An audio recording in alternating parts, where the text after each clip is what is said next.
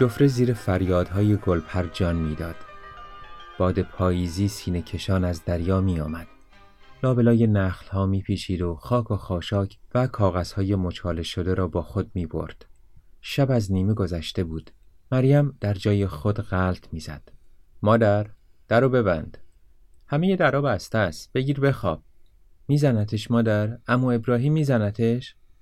نه مریمی داره نازش می‌کنه. حالا بگیر بخواب. فردا صبح میاد بازی؟ میاد دریا؟ آره خودم میرم دنبالش. اگه بخوابی میرم دنبالش. زجه دلخراشی سیاهی را برید و به سر مریم کوبیده شد. مریم حراسان نشست. میمیره مادر. به خدا میمیره.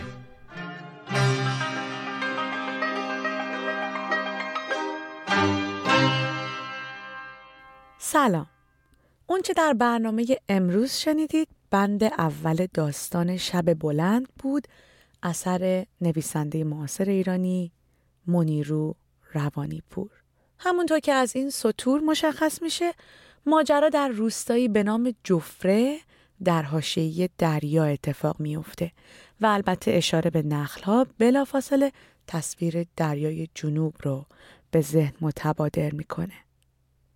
اگه در برنامه های قبل داستانی مثل داش آکل رو بررسی کردیم که در بستر شیراز قدیم شکل می گرفت یا ماهی و جفتش اثر ابراهیم گلستان رو که در آکواریومی متعلق به دنیای نو و شهری روایت امروز بیشتر از دو اثر قبلی به مکان ماجرا اهمیت و شخصیت میده.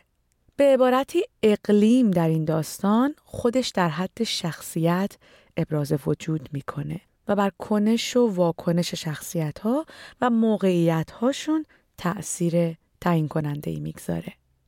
درست به همین دلیله که دسته از آثار روانی پور رو که روایتشون در فضای جفره و جنوب میگذره جزو ادبیات اقلیمی قلمداد می‌کنن و او رو یکی از نمایندگان این ژانر یا نوع ادبی اما پیش از هر چیز ببینیم داستان از چه قراره و دلیل وحشت و نگرانی مریم از فریادهای گلپر چطور تشریح میشه. فاجعه ای که مریم شاهد اونه حدود یک هفته ای بوده که در برابر چشم او با همدستی اهالی روستا ذره ذره شکل می گرفته. گلپر دخترکی مطلایی که با مادر تنهاش ننه زندگی می‌کنه به عقد امو ابراهیم در اومده. امو ابراهیم پیلوری فرصت طلب که هر هفته با موتورسیکلتش به روستا میاد و بچه ها اون رو با اجده های بزرگی که روی سینهش خالکوبی کرده و اجناس خنزر پنزری که از شهر میاره می‌شناسن. اما ابراهیم وعده داده که بعد از عروسی با گلپر وضع او و ننه رو سر و سامانی میده و براشون خونه می‌سازه. اما مریم و بچه ها از اینکه گلپر باید به اصطلاح مثل بزرگترها رفتار کنه و دیگه اجازه نداره با اونها بازی کنه چندان از عروس شدن گلپر دلخوش نیستن. حالا هم که شب عروسی بوده و گلپر با امو ابراهیم در کپر ننه به هجله رفتن و فریادهای گلپر مریم رو نگران کرده که اونچه برای دوستش اتفاق میفته خوشایند نیست و باید به داد اون رسید. همونطور که با گذشت شب بلند و طوفانی فریادهای گلپر شدت می‌گیره بزرگترهای روستا هم که همه خوشبینانه فکر می‌کنن ازدواج گلپر و امو ابراهیم تصمیمی عاقلانه و مطابق سنته و به خیر و صلاح همه کم کم به خوش عاقبتی این عروس شک می‌کنن. کار اما از کار گذشته این بار فریادهای ننه است که همه رو از خونه هاشون به کپر گلپر میکشونه و اونجا با جسد دخترک که در پارچه ای سفید پیچیده شده مواجه میشن و همه به عزاداری می‌پردازن.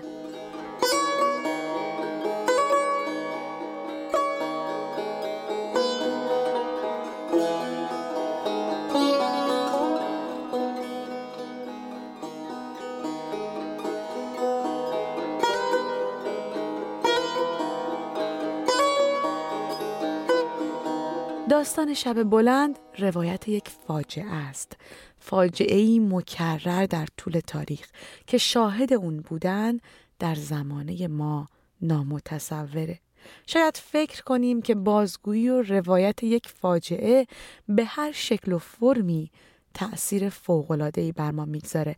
اما برای ارزیابی این ادعا بد نیست در حین بررسی داستان شب بلند کمی راجع به مسئله انتخاب هنری صحبت کنیم. برای این کار و درک اینکه انتخاب هنری چه نقشی در توفیق یک داستان بازی می‌کنه باید اشاره گذرایی کنیم به تفاوت موضوع و درون مایه و اینکه شکل و فرم روایت در ارائه درون مایه چه نقشی بازی می‌کنه موضوع داستان شب بلند چیه پاسخ ساده است ازدواج اجباری کودکان یا سنت ازدواج کودکان در روستاهای دور افتاده یا حتی میشه گفت سنت فروش کودکان خردسال به اسم عروس. حالا در نظر بگیرید که در داستانی با موضوع ازدواج اجباری کودکان برای همین یک موضوع داستان می‌تونه درون مایه یا تمهای متعددی رو در بر بگیره.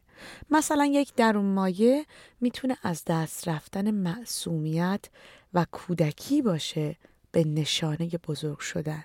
نه فقط کودکی گلپر که حتی کودکی مریم و دیگر همبازی های گلپر یا حتی به شکل نمادین کودکی و معصومیت جفره در اون مایه دیگه می‌تونه قربانی شدن شخص باشه در برابر سنت یا جامعه سنتی.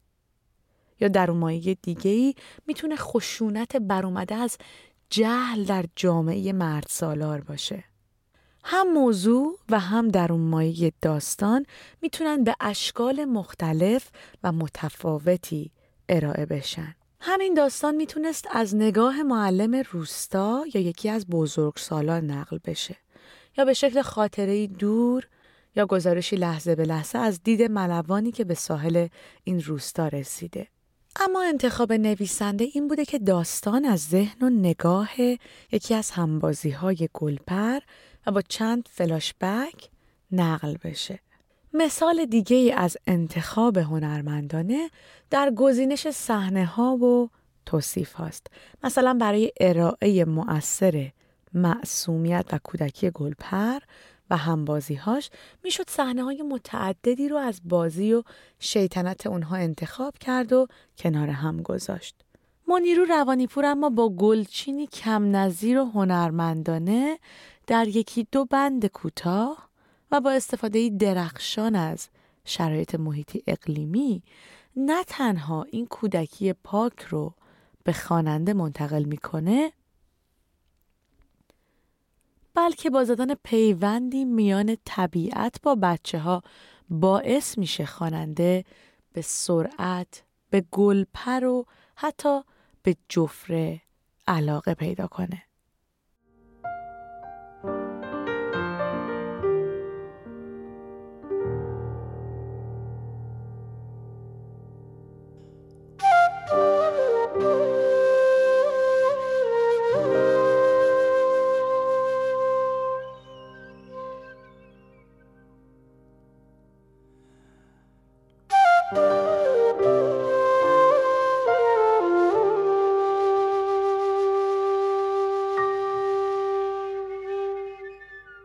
به بازسازی این تصاویر و صداها در صحنه هایی که خونده میشه دقت کنید. یک هفته بود که بعد از خروسخان صدای گلپر در جفره نمیپیچید. صدای صاف و بلندی که بچه ها را از خانه هایشان بیرون می‌کشید و مرغان دریایی را در خور جمع می کرد.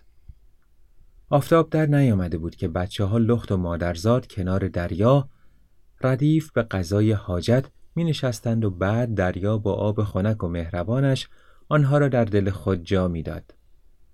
های گلپر هوا را می شکافت، آب را می برید و می رفت. ماهیگیرانی که در دوردست لنگر انداخته بودند با صدای گلپر تورها را جمع می کردند و راهی جفره می شدند. حل سنگ پهنو، حل موج دریا، حله حله حله مرغان دریایی با آنها نک نمی‌زدند دور برشان پرواز می‌کردند روی شانه های لختشان می نشستند و یا با نوک سرخ و کوتاه خود موهای طلایی گلپر را که روی آب پخش شده بود و با موجهای دریا بالا و پایین می رفت به بازی می گرفتند. به مسئله انتخاب هنرمندانه باید در جای جای اثر توجه بشه تا هم روایت استحکام و یک دستی داشته باشه و هم زمینه برای ایجاد تأثیری عمیقتر و عاطفیتر فراهم بشه. شاهد دیگه ای از انتخابهای سنجیده در این اثر در گفتگوهای این داستانه. گفتگوهای میان مریم و پدر و مادرش یا مریم و بچه ها با گلپر طوری تراش خوردن که هم وضعیت رو با فشردگی افشا می‌کنن و هم به موضوع مورد گفتگو چند معنایی و چند لایگی میدن. به این نمونه توجه کنید. با سنگ به جان در افتاده بودند تا وقتی که صدای خش خش راه رفتن گلپر آمده بود و دستهای کوچک و توپلش در را باز کرده بود. هی گلپر دریا مرغا تو خور جمع شدن گلپر ایستاده بود جوری که انگار خودش را گرفته باشد. توی دستش علنگو بود و مینار سفید گلداری سرش. راستش من دیگه بزرگ شدم. با شماها بازی نمی کنم. بزرگ شدی؟ چجوری؟ ننه میگه باید به خونه و زندگی برسم. مگه خودش ناخوشه؟ نه به خونه و زندگی او به خونه و زندگی خودم خونه و زندگی خودت؟ ها اما ابراهیم می‌خواد برای خودم و خودش خونه و زندگی بسازه. اما ابراهیم؟ آه اینم علنگوی که خریده. مینارم خریده. تازه کپش هم می‌خواد بخره. برای ننه هم می‌خواد بخره تا پاهاش تاول نزنه. دهن بچه ها از حیرت مثل دهان ماهی باز مانده بود. یکی یکی به علنگوها دست می‌زدند. رنگ زرد علنگوها چشمشان را می‌زد. چقدر قشنگه. مینارت گل هم داره. گل پر بده یه کمی علنگوها رو تو دستم کنم. در نمیاد. با صابون هی باید بمالی. هی بمالی. دیگه در نمیاد. کی برات خرید؟ دیشب. دایه هم بود. تازه غیر از اینا 300 تومن هم روش باید بده. رو چی؟ رو رو نمی‌دونم. نه نمی‌دونه.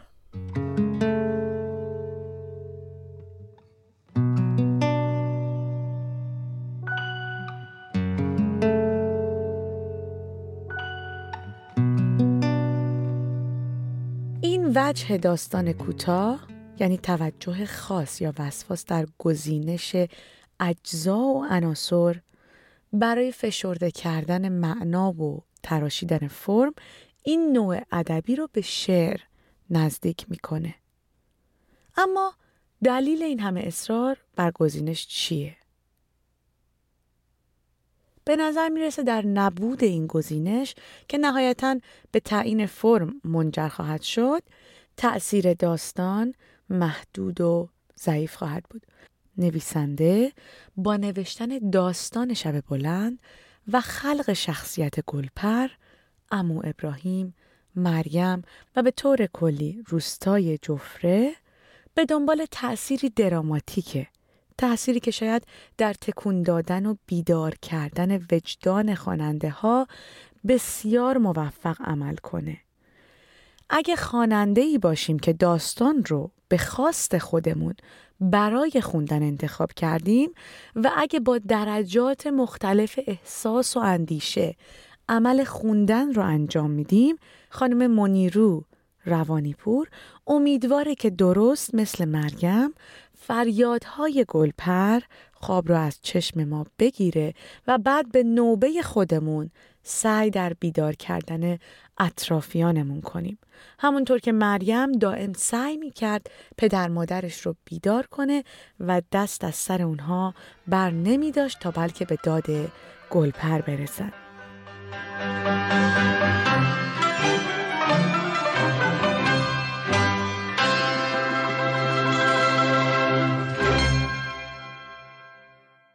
کاری از گروه رسانه پارسی این برنامه را می توانید هم اکنون از توییتر، اینستاگرام، کانال تلگرام یا صفحه فیسبوک ما Persian Media Production دنبال کنید.